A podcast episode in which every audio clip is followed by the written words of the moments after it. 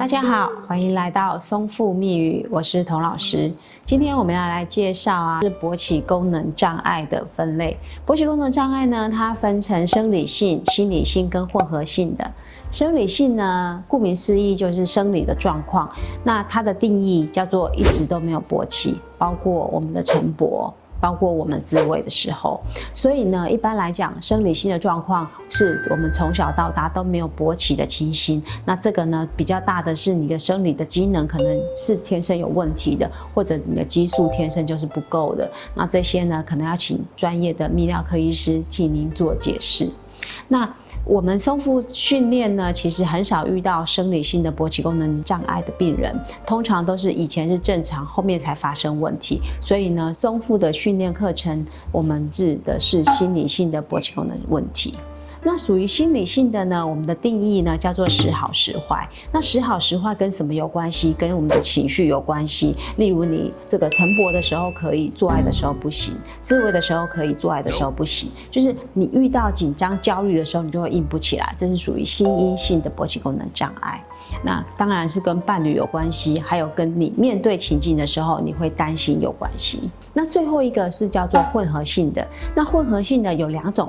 区分的方式，一个呢是晨勃。如果你的晨勃状况越好，我们生理问题就会越少。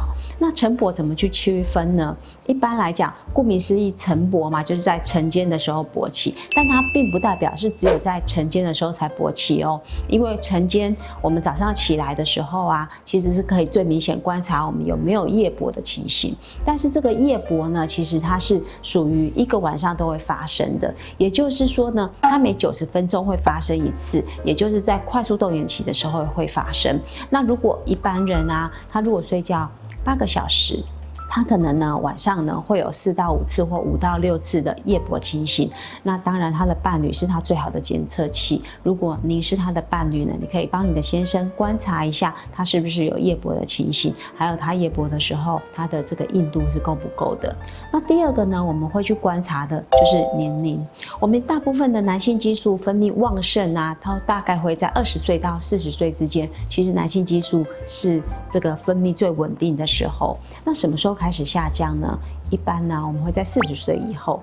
四十岁以后呢，男性激素每一年会呈一 percent 的往下降。所以呢，当我们的男性激素下降，我们就必须要靠两种方式来去补充。第一个方式呢，当然我们会说，目前坊间有很多的贴片啊，或者注射的啊，或者是口服的这些药物可以促进。但是呢，童老师还是比较建议从我们的内生发展起来的，就是我们自己如何去产生呢？其实最主要的就是靠运动，但是运动呢，在我们的训治疗里面，然后会发现运动会增加男性激素，但是呢，它不一定会让我们的小弟弟会硬邦邦的。为什么？因为我们最主要的那一只还是要经过专业的训练，才能够强化它这个部分的能力。那我们的运动只能增加我们的肌肉，我们的肌肉增加了以后，我们才能够增加我们的男性激素。男性激素增加了以后，我们的勃起的。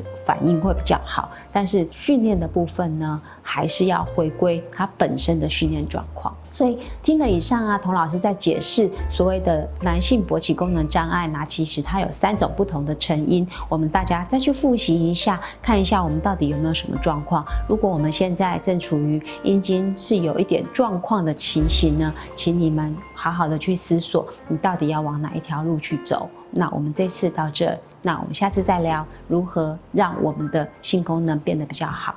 拜拜。